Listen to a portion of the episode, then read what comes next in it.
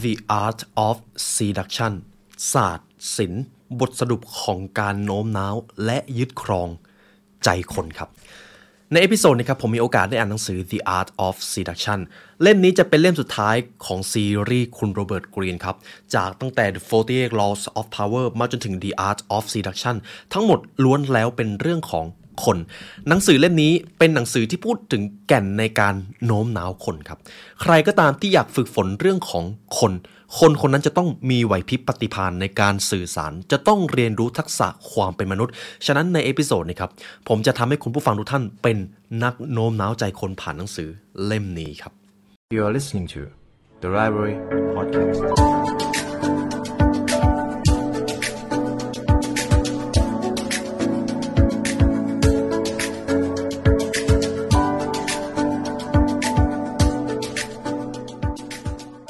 ตำราสู่ความสำเร็จและเนื้อหาพิเศษจากเรา The Library Premium Content รับชมทั้ง 2 ช่องทางได้แล้ววันนี้ทั้ง YouTube Membership และ www.thelibrarylearn.com เพราะการเรียนรู้จะทำให้คุณเป็นอิสระ ใน episode นี้ครับจะเป็นเล่มสุดท้ายแล้วที่ผมได้นำบทเรียนของคุณโรเบิร์ตกรีนมาทำ The Art of Seduction คืออะไรคำว่า Seduction ในที่นี้อาจจะแปลว่า โน้มน้าว หลอกลวงก็ยังได้ครับ หรือแม้แต่การล้างสมอง แต่ท้ายที่สุดแล้ว เราจะพูดคุยในแง่มุมของการโน้มน้าวใจคน ใครก็ตามที่สามารถพิชิตใจคนได้ คนคนนั้นย่อมมีแนวโน้มที่ไม่ว่าจะทำอะไรก็จะมีแรงสนับสนุนมีความสำเร็จเข้ามา support นี่คือความสำคัญครับ ทักษะคนนั่นเอง ดังนั้นการที่เราจะโน้มน้าวใจคนให้ประสบความสำเร็จ มันเป็นทั้งศาสตร์ และศิลป์มันจะไม่มีบทเรียนตายตัวครับ แล้วอาจจะต้องใช้เวลาฝึกทั้งชีวิตก็ว่าได้ แต่สิ่งหนึ่งที่น่าสนใจของ The Art of Seduction ก็คือ ในชีวิตประจำวันครับ ทุกวันเราใช้เรื่องของการเจรจาต่อรอง การโน้มน้าวใจ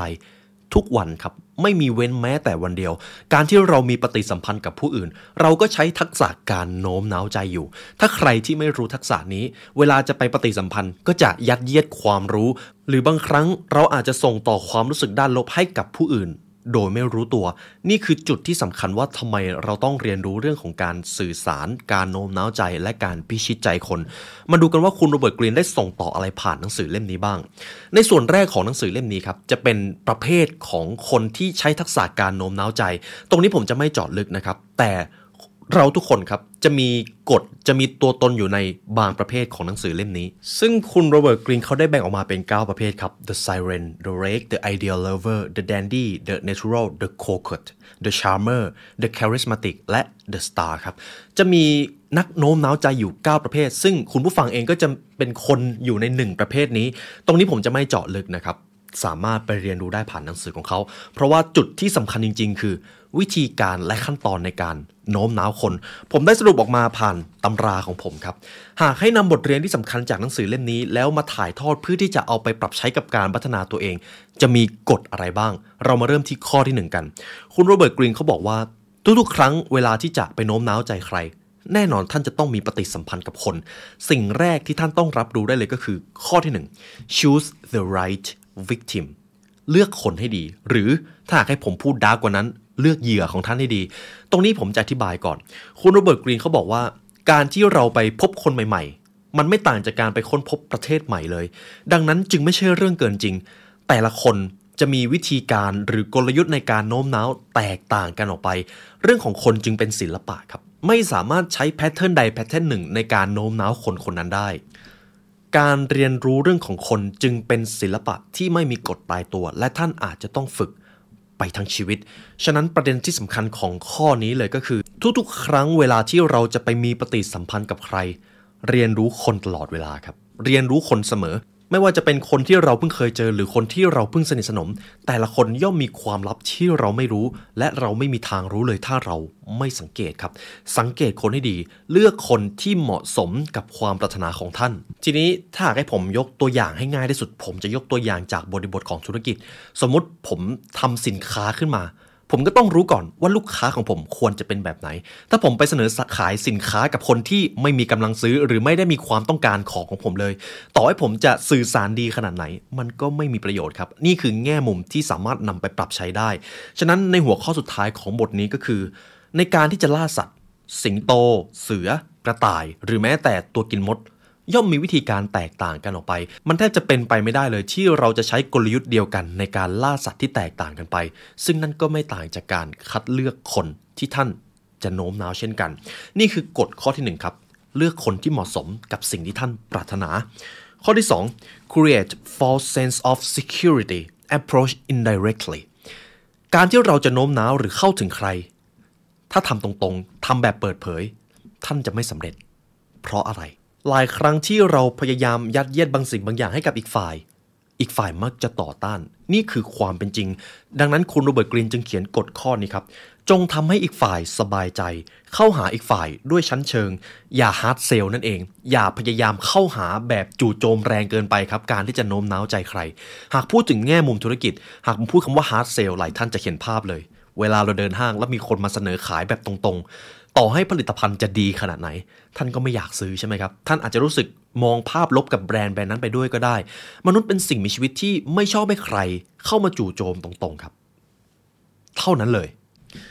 และหากพูดถึงแง่มุมบริบทของการโน้มน้าว เราย่อมต้องการให้อีกฝ่าย อาจจะคล้อยตามสิ่งที่เราพูด หรือเชื่อในบางสิ่งบางอย่างที่เราเชื่อมั่น การที่เราจะไปยัดเยียดความคิดให้กับคน เป็นเรื่องที่ยาก ฉะนั้นข้อนี้ตรงตัวครับ หากท่านอยากจะเข้าหา อยากจะโน้มน้าวหรืออยากจะพิชิตใจใคร อย่าทำตรงๆ อย่าทำให้อีกฝ่ายรู้ตัวท่านจะต้องทำอย่างมีชั้นเชิง สิ่งเหล่านี้จะต้องใช้เวลาครับ ซึ่งมันจะเชื่อมโยงกับข้อหลังๆนะครับ ก่อนที่เราจะไปเรียนรู้กันต่อครับ ผมมีเรื่องราวอยากจะเล่าให้ทุกท่านฟัง ก่อนหน้านี้ผมมีโอกาสได้พบกับแบรนด์ Quality ครับ ต้องบอกก่อนว่าวิถีชีวิตของผมเป็นคนที่ใช้ร่างกายหนักมาก แล้วงานที่ผมทำก็ต้องใช้พลังงานสมองหนักพอสมควร การทำพอดแคสต์จับใจความเอาบทเรียนสำคัญมาให้กับคุณผู้ฟังทุกท่าน เป็นการใช้พลังงานสมองที่หนักมากครับและประจวบเหมาะครับ ที่ก่อนหน้านี้แบรนด์ Quality ติดต่อเข้ามา ซึ่งเป็นแบรนด์ผลิตภัณฑ์อาหารเสริมวัตถุดิบเกรดพรีเมียม เพื่อคนไทยโดยเฉพาะ ความน่าสนใจอยู่ตรงนี้ครับ ก่อนหน้านี้ผมมีโอกาสได้พูดคุยกับ CEO Founder ของเขาครับ ผมอาจจะบอกได้เลยว่า แบรนด์ผลิตภัณฑ์นี้ควรค่าแก่การเอามาแนะนำให้กับคุณผู้ฟังทุกท่านและการที่เราจะรับสปอนเซอร์เข้ามา เราจะต้องรู้ปณิธานของเขา เราจะต้องรู้คุณค่าที่แท้จริงของเขา Why หรือปณิธานของ Quality ครับ เขาจะต้องการส่งเสริมพัฒนาการให้คนไทย เขาต้องการดูแลสมองให้กับคนไทย และเมื่อผมได้ไปศึกษากระบวนการผลิตของเขา การผลิตของเขาใส่ใจทุกขั้นตอน วัตถุดิบทั้งหมดจะต้องเป็นวัตถุดิบที่พรีเมียมที่สุด ฉะนั้นนี่จึงเป็นผลิตภัณฑ์ที่ควรค่าเอามาแนะนำให้คุณผู้ฟังครับ และหากคุณผู้ฟังท่านไหนสนใจ สามารถเข้าไปศึกษารายละเอียดเพิ่มเติมได้ที่หน้าเว็บ clarity.asia/the library ต่อไปจะเป็นกฎข้อที่ 3 send mixed signal ปกปิดท่ามกลางการเปิดเผย ผมอาจจะบอกง่าย ๆ เลยก็คือ การที่เราจะโน้มน้าวคนคนหนึ่งได้ เราต้องมีบางสิ่งบางอย่าง ที่ดึงดูดคนคนนั้น นี่จะเป็นคำตอบครับ ปกปิดอย่างเปิดเผย เปิดเผย อย่างปกปิด คุณโรเบิร์ตกรีนเขาบอกว่าแบบนี้ครับการปรีปากพูดและเปิดเผยไปทุกเรื่องอาจส่งผลเสียกับตัวท่าน มันจะทำให้เสน่ห์ในตัวท่านหายไปหมดเลย ตรงนี้ผมสามารถเอาไปเชื่อมโยงกับข้อที่แล้วก็คือ การที่เราจะจู่โจมใครตรงๆ หลายครั้งเราพูดมากเกินไปเราเปิดเผยทุกเรื่อง มันเหมือนจะดีครับ แต่ท้ายที่สุด มันจะทำให้เราเนี่ยแหละครับสูญเสียเสน่ห์ภายในตัวเอง โดยไม่รู้ตัว คุณผู้ฟังลองคิดถึงใครก็ได้ ที่ชอบพูดมากเกินไป เปิดเผยไปเสียทุกเรื่อง ตอนแรกเราอาจจะรู้สึกดีกับเรื่องราวของเขา แต่หลังๆ ท่านอาจจะเริ่มรู้สึกไม่อยากฟัง เริ่มรู้สึกรำคาญก็ว่าได้ นี่คือความเป็นจริงในความเป็นมนุษย์ครับ คุณโรเบิร์ตกรีนเขาจึงเน้นย้ำข้อนี้ send mixed signal เปิดเผยท่ามกลางการปกปิด ปกปิด แต่ในขณะเดียวกันก็มีการเปิดเผย อย่าเปิดเผยไปทุกเรื่อง อย่าลึกลับไปเสียหมด ท่านต้องค่อยๆ ส่งสัญญาณที่มีการผสมความรู้สึกที่แตกต่างกันไป นี่คือกฎของข้อที่ 3 กฎของข้อทีสี่4 ครับ master the art of insinuation and enter their spirit ฝึกการโน้มน้าวด้วยอวัจนกิริยา สิ่งที่ยากที่สุดในโลกคือการเอาความคิดของเราไปไว้ในใจของผู้อื่น นี่คือสิ่งที่ยากที่สุดในโลก แต่มันทำได้ครับ คุณโรเบิร์ตกรีนเขาบอกไว้แบบนี้เลยครับ สมมุติว่าเราจะโน้มน้าวใจใคร สิ่งหนึ่งที่เราไม่ควรทำและเราทำกันบ่อยมากก็คือ เราเอาความเชื่อที่มันอาจจะถูกหรือมันจะผิด ไปยัดเยียดให้กับอีกฝ่าย ทุกท่านลองคิดถึงสถานการณ์ที่คนสองคน โต้เถียงกัน การโต้เถียงจบลงท่านคิดว่าต่างฝ่ายต่างเปลี่ยนความเชื่อของตัวเองบ้างหรือเปล่าครับ หากอิงตามธรรมชาติความเป็นมนุษย์ เมื่อมนุษย์สองคนโต้แย้งความเชื่อซึ่งกันและกัน ต่างฝ่ายต่างจะยิ่งยึดมั่นในจุดยืนของตัวเองครับ นี่คือ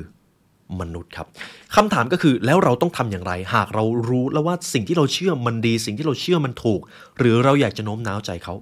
คุณโรเบิร์ตกรีนเขาบอกไว้แบบนี้เลย วิธีที่ดีที่สุดที่จะทำให้ความคิดของท่านไปอยู่ในใจของคนอื่น มันจะต้องมาผ่านอวัจนะกิริยาครับ สิ่งที่ไม่ได้อยู่ในคำพูดนั่นเอง ผมคิดภาพได้อย่างแรกเลยหนึ่งทำบางสิ่งบางอย่างให้เป็นตัวอย่างให้เขาเห็น หากท่านอยากจะโน้มน้าวว่าสิ่งนี้เป็นสิ่งที่ดี ท่านก็จะต้องทำให้เขาเห็นว่ามันดีอย่างไร สมมุติว่าผมอยากจะให้เพื่อนของผม เป็นคนที่ประสบความสำเร็จ ยิ่งผมไปพูดเขาจะยิ่งไม่ฟัง แต่ถ้าผมสามารถทำให้ตัวเองสำเร็จได้มีผลลัพธ์จากการกระทำ นั่นแหละครับ ผมมีคำพูดที่พูดแทนตัวผมแล้ว ตัวอย่างที่เห็นจะเด่นกว่าคำสอนเสมอ และในข้อนี้ทำให้ผมนึกถึงกฎจากหนังสือจิตวิทยาสายดาครับ 7 38 55 กฎเมราเบียนนั่นเอง สิ่งที่เราพูดมีประสิทธิภาพเพียงแค่ 7%ในการสื่อสาร น้ำเสียงของเรามีประสิทธิภาพ 38%นั่นหมายความว่าน้ำเสียงสามารถส่งต่ออิทธิพลได้มากกว่าคำพูด และ 55 ก็คือ อวัจนภาษาครับ บุคลิก สีหน้า แววตา หรือแม้แต่การขยับร่างกายการแต่งตัวมีผลหมดครับในการสื่อสาร ดังนั้นการที่ท่านจะโน้มน้าวคน สิ่งเหล่านี้เป็นสิ่งที่ต้องลงลึกไปในรายละเอียด สีหน้าของท่านบ่งบอกไปในทิศทางเดียวกับสิ่งที่ท่านพูดหรือไม่ คุณผู้ฟังลองนึกภาพนักพูด นักพูดที่เก่งคำพูดเขาอาจจะมีประสิทธิภาพอยู่แล้ว แต่สิ่งที่มันสามารถส่งต่อสารของเขาได้มากกว่า มักจะเป็นกิริยา เป็นสีหน้า สิ่งเหล่านี้ครับทำให้นักพูดคนนั้นเป็นคนที่เข้าถึงใจคนได้มากขึ้นไปอีก นี่คือทักษะการโน้มน้าวชั้นสูงก็ว่าได้ครับ มันฝึกกันได้ และถ้าท่านสามารถมีอวัจนกิริยาที่สื่อสารได้แข็งแรงมากพอ การที่จะโน้มน้าวคน แนวโน้มความสำเร็จมันก็จะสูงมากขึ้นนั่นเองพอถึงตรงนี้ผมจะขยายกฎเมราเบียนเพิ่มเติมนะครับสิ่งที่ผมพูดไปเมื่อกี้ครับ 7 38 55 ไม่ได้หมายความว่าคำพูดของเรามีประสิทธิภาพแค่ 7%นะครับ แต่มันหมายความว่าคำพูดของเราสามารถถูกกลบเกลื่อนด้วยอวัจนกิริยาหรือน้ำเสียงได้ง่ายมาก หากผมพูดอะไรก็ตาม แล้วกิริยาของผมไม่ได้ไปในทิศทางเดียวกัน กิริยาของผมมันจะแข็งแรงกว่าคำพูดครับ สมมุติว่าผมบอกว่า ผมไม่ได้โกรธ ผมไม่ได้งุนงิดแต่ท่าทางของผมเนี่ยไปคนละทิศคนละทางเลย ท่านจะเชื่อท่าทางของผมมากกว่าคำพูดครับ เท่านั้นเลย นี่คือบทสรุปของกฎเมราเบียนครับ7 38 55 โน้มน้าวคนด้วยอวัจนะกิริยาให้เป็นครับ ต่อไปผมจะพาทุกท่านมาที่กฎข้อที่ 5 use the demonic power of words to solve confusion สร้างพลังการสื่อสารในสิ่งที่ผู้คนอยากได้ยิน ในข้อนี้ผมจะลงลึกไปถึงคำพูด มีคุณผู้ฟังหลายท่านอาจจะสงสัยว่า แล้วถ้าเราอยากจะส่งสารด้วยคำพูด เราต้องทำอย่างไรถึงจะโน้มน้าวใจคนได้ เทคนิคมีเท่านี้ครับ แต่ผมจะให้ทุกท่านลองนึกถึงภาพในประวัติศาสตร์ก่อน จะมีมหาอำนาจอยู่บางคนที่สามารถปลุกระดมคนทั้งประเทศ ให้ลุกฮือเพื่ออุดมการของเขาได้ ทักษะนั้นคืออะไรกันแน่ สิ่งหนึ่งที่ผมไปศึกษามาก็คือ คนเหล่านี้เขาฝึกการสื่อสารด้วยคำพูดกิริยาท่าทางด้วยครับ ตรงที่น่าสนใจก็คือคำพูดของพวกเขาเขามีทริคในการพูด เขาพูดในสิ่งที่คนอยากได้ยินครับ มหาอำนาจเหล่านั้นพูดในสิ่งที่คนอยากได้ยิน ผมจะยกตัวอย่างถึงอดีตอาชญากรสงครามครับอดอล์ฟฮิตเลอร์ อดอล์ฟฮิตเลอร์คือครั้งหนึ่ง ชายคนหนึ่งที่สามารถปลุกระดมคนทั้งประเทศให้ก่อสงครามโลกครั้งที่ 2 ได้ และถ้าหากทุกท่านครับมีโอกาสได้ไปดูเรื่องของการสื่อสารในตอนที่เขากล่าวปราศรัย จริง ๆ แล้วอดอล์ฟฮิตเลอร์ครับไปฝึกเรื่องนี้มาก่อนนะครับไปฝึกที่มหาวิทยาลัยมิวนิกในเรื่องของการพูดเขารู้เลยว่าเขาจะต้องพูดในสิ่งที่ไปแทงใจดำของประชาชนให้ได้ เขาจะต้องพูดในสิ่งที่ประชาชนอยากได้ยิน แล้วประชาชนจะยอมรับในตัวฮิตเลอร์ นี่คือสิ่งที่เขาใช้ครับ แล้วอีกกอวัจนกิริยาอันนี้ไม่ต้องพูดถึงครับ เขาสามารถเป็นนักแสดงได้เลย ฉะนั้นครับผมอาจจะบอกได้ว่าท่านสามารถเอาไปใช้ในทางที่มีคุณธรรมได้ หากอยากจะพูดอะไรอยากจะโน้มน้าวใจใครขอให้เป็นเรื่องที่ดี และเทคนิคในการใช้คำพูดนั้น จงพูดในสิ่งที่อีกฝ่าย อยากได้ยิน จงพูดในสิ่งที่จะเข้าไปถึงใจของอีกฝ่าย อย่าพูดในมุมมองของตัวท่าน แต่จงพูดในมุมมองของผู้อื่น นี่คือกฎข้อที่ 5 ครับ ต่อไปจะเป็นกฎข้อที่ 6 pay attention to detail การโน้มน้าวชั้นสูงเกิดได้จากการใส่ใจตนและสังเกตคนครับ การสื่อสารให้มีประสิทธิภาพ จะต้องลงลึกไปที่การสังเกต เราจะมาเริ่มการสังเกตที่ตัวเราก่อน การสื่อสารของเรามีประสิทธิภาพหรือไม่ เวลาที่ผมจะพูดอะไรไป ผมก็จะมาดูก่อนคำพูดของผมเนี่ย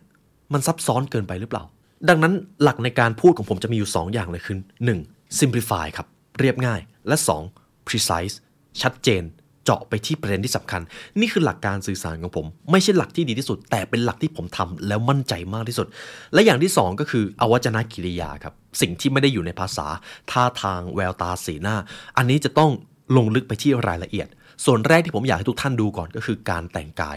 สมมุติผมจะไปดีลธุรกิจ เป็นดีลที่สำคัญมากเลย ถ้าผมแต่งกายไม่ดี มันจะมีผลกับการตัดสินใจของคนคนนั้นโดยไม่รู้ตัวครับ เพราะมนุษย์ท้ายที่สุดแล้วเราตัดสินกันที่รูปลักษณ์ภายนอกเป็นหลัก แต่ผมอาจจะไม่ได้บอกว่าทุกท่านต้องหล่อต้องสวยนะครับ เพียงแค่รู้การละเทศะ เท่านั้นก็เพียงพอแล้ว และที่สำคัญครับ ถ้าเป็นการพูดคุยหรือการโน้มน้าวในเรื่องที่สำคัญมาก สถานที่มีผลครับ การเลือกสถานที่ก็มีผลต่อความคิดของคนคนนั้น ผมจำได้ว่าตอนที่จะไปดีลธุรกิจเขาให้คำแนะนำมาแบบนี้ หากอยากจะเลือกสถานที่อะไรก็ตาม เลือกสถานที่ที่นักเรียนไม่เข้าไป ที่นักศึกษาไม่เข้าไป ซึ่งก็จะมีราคาที่ค่อนข้างสูงระดับหนึ่ง แต่ถ้ามันเป็นการโน้มน้าวหรือการเจรจาที่สำคัญ ลงทุนกับสถานที่ด้วยครับ เพราะมันมีผลต่อ noise นั่นเอง นี่คือกฎข้อที่ 6 ครับ ส่วนการสังเกตผู้อื่นอันนี้สำคัญมาก เวลาผมจะไปพูดคุยอะไรกับใคร โดยเฉพาะเรื่องที่สำคัญ เราต้องรู้อารมณ์ของเขาด้วย เราต้องรู้ว่านี่มันใช่ช่วงเวลาที่เขาจะฟังเราหรือเปล่า หากเรามีเรื่องที่สำคัญ และเป็นข่าวร้ายอยากจะพูดกับอีกฝ่าย การรู้ว่าช่วงเวลานี้ควรพูดหรือไม่ มันมีความได้เปรียบกับตัวท่านเอง การสังเกตครับ สังเกตเท่านั้นเลย สิ่งเหล่านี้สามารถฝึกฝนกันได้ และเรื่องของการอ่านคน การสังเกตเป็นอะไรที่ไม่พูดถึงไม่ได้ การสังเกตคนก็คือตาดูในสิ่งที่อีกฝ่าย ไม่ได้พูดแต่แสดงออกมา แววตา สีหน้ากิริยาท่าทาง บ่งบอกสิ่งที่เขาไม่ได้พูด ถ้าท่านสามารถสังเกตตรงนี้ได้ ท่านจะแปลเปลี่ยนเกมก็ยังได้ครับ ถ้าเราสังเกตตรงนี้ได้ เราจะเท่าทันคน เราจะเท่าทันสิ่งที่อีกฝ่ายไม่ได้สื่อสารออกมา นั่นแหละครับ คือการเก่งคน อ่านคนออก ต่อไปจะเป็นกฎข้อที่ 7 confuse desire and reality ผู้คนหลงไหลในเรื่องเหนือจินตนาการ ผู้มีความฝันที่ยิ่งใหญ่ย่อมโน้มน้าวใจคนได้ผ่านจินตนาการ ผมอาจจะพูดง่าย ๆ เลยก็คือ มนุษย์ทุกคนครับ ลึกๆแล้วชอบสายมูครับชอบอะไรที่มันลึกลับ บางทีไอ้ความลึกลับเนี่ยแหละครับทำให้มนุษย์อยากที่จะค้นหา วิทยาศาสตร์เกิดจากความสงสัยใคร่รู้ของมนุษย์ ซึ่งในตอนแรกเริ่มครับบรรพบุรุษของเราก็สงสัยว่า เอ๊ะ โลกของเราล้อมรอบไปด้วยภูเขาหรือสิ่งมีชีวิตเป็นสัตว์ที่ยิ่งใหญ่จริงหรือเปล่า เราก็สงสัยครับ แต่เจ้าหลายความเชื่อเนี่ยแหละครับทำให้มนุษย์อยากที่จะค้นหาความลึกลับของจักรวาลทำให้มนุษย์หลงไหลที่จะค้นหาจนถึงทุกวันนี้ ดังนั้นจึงไม่ใช่เรื่องเกินจริงครับ ในแง่บริบทของตัวบุคคล คนที่มีความฝันที่ยิ่งใหญ่ ย่อมดึงดูดผู้คนได้อย่างง่ายดาย หากผมมีความฝันที่ใหญ่ และผมสามารถอธิบายสื่อสารออกมาได้ชัดเจน ผมจะโน้มน้าวคน ได้ครับ เท่านั้นเลย คนที่เป็นมหาอำนาจของโลกครับ ไม่ว่าจะเป็นใครก็ตาม ทุกคนมีความฝันใหญ่มาก อยากจะเปลี่ยนแปลงโลกนี้ อยากจะยึดครองดินแดนในช่วงสงคราม ผู้คนเหล่านี้จะมีความฝัน และผู้ตามก็ศรัทธาในความฝันของพวกเขา เขาเลยโน้มน้าวใจคนได้นั่นเอง ฉะนั้นครับข้อนี้ท่านสามารถสร้างได้ตั้งแต่วินาทีนี้เลย ความฝันอันยิ่งใหญ่ของท่าน จะโน้มน้าวให้ผู้คนคล้อยตามในสิ่งที่ท่านสื่อสารออกมา เมื่อท่านมีความฝันเรียนรู้ที่จะสื่อสารออกมา ให้ชัดเจน ยิ่งฝันใหญ่ผู้คนจะยิ่งติดตามท่าน นี่คือกฎข้อที่ 7 ครับ ต่อไปจะเป็นกฎข้อที่ 8 prove yourself win through your action never through argument จงพิสูจน์ตนพิชิตคนด้วยความสำเร็จจากผลลัพธ์ นั่นคือการพูดที่เด็ดขาดที่สุดครับ ผมอาจจะบอกได้แบบนี้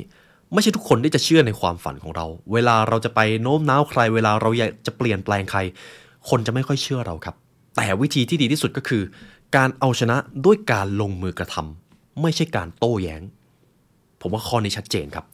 การประสบความสำเร็จจากการกระทำจะไม่มีใครสามารถมาเถียงท่านได้เลย เพราะท่านลงมือทำให้เห็นไปแล้ว มนุษย์จะเชื่อในสิ่งที่ตัวเองเห็น แต่จะโต้แย้งในสิ่งที่ตัวเองแค่ได้ยินเท่านั้นครับ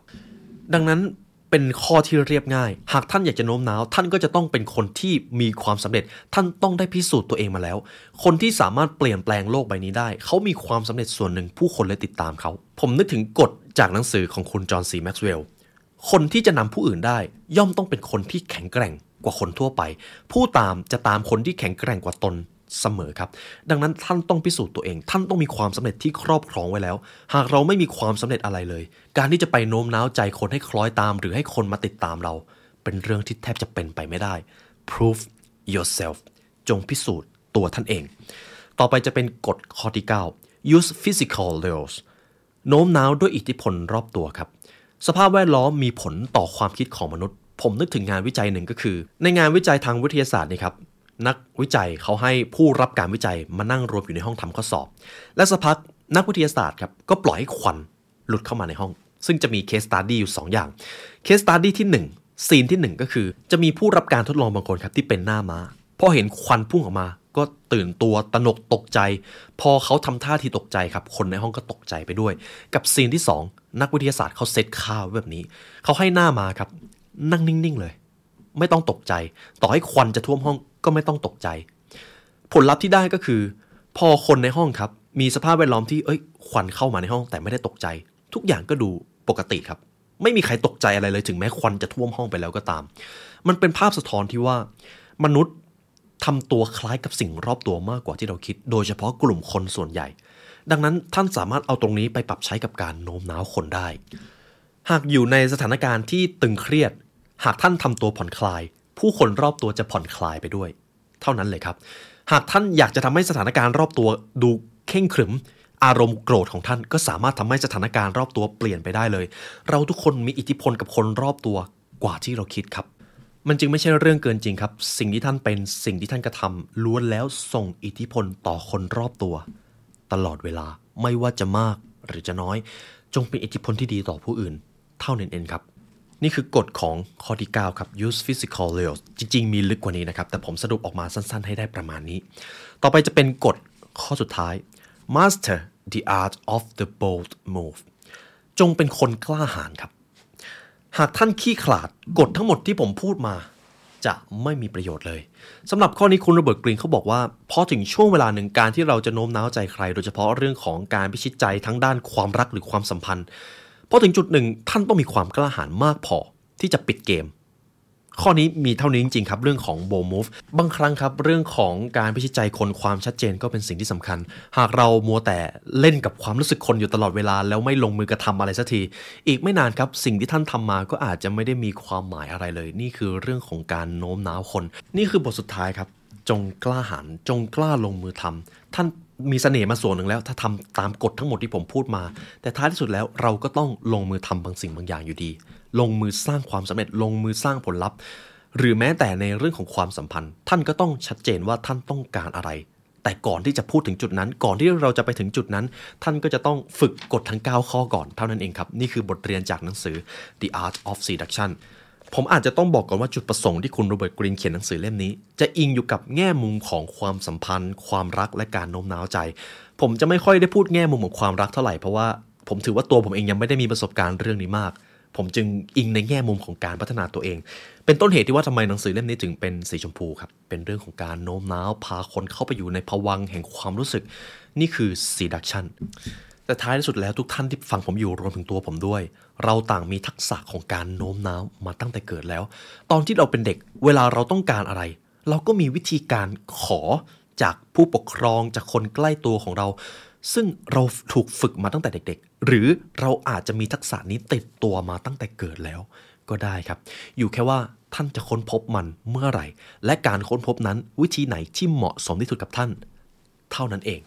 นี่คือบทเรียนจาก The Art of Seduction ครับ หากคุณผู้ฟังอยากเรียนรู้จากหนังสือเล่มนี้ให้ลึกซึ้งอยากพิชิตใจคนให้เป็น คุณผู้ฟังสามารถซื้อหนังสือเล่มนี้ได้จาก The Library Shop นะครับ จะมีทั้งเล่มเล็กและเล่มใหญ่ แต่ผมอาจจะแนะนำก่อนว่าเล่มเล็กอ่านง่ายกว่าครับ เล่มใหญ่จะมีการอิงประวัติศาสตร์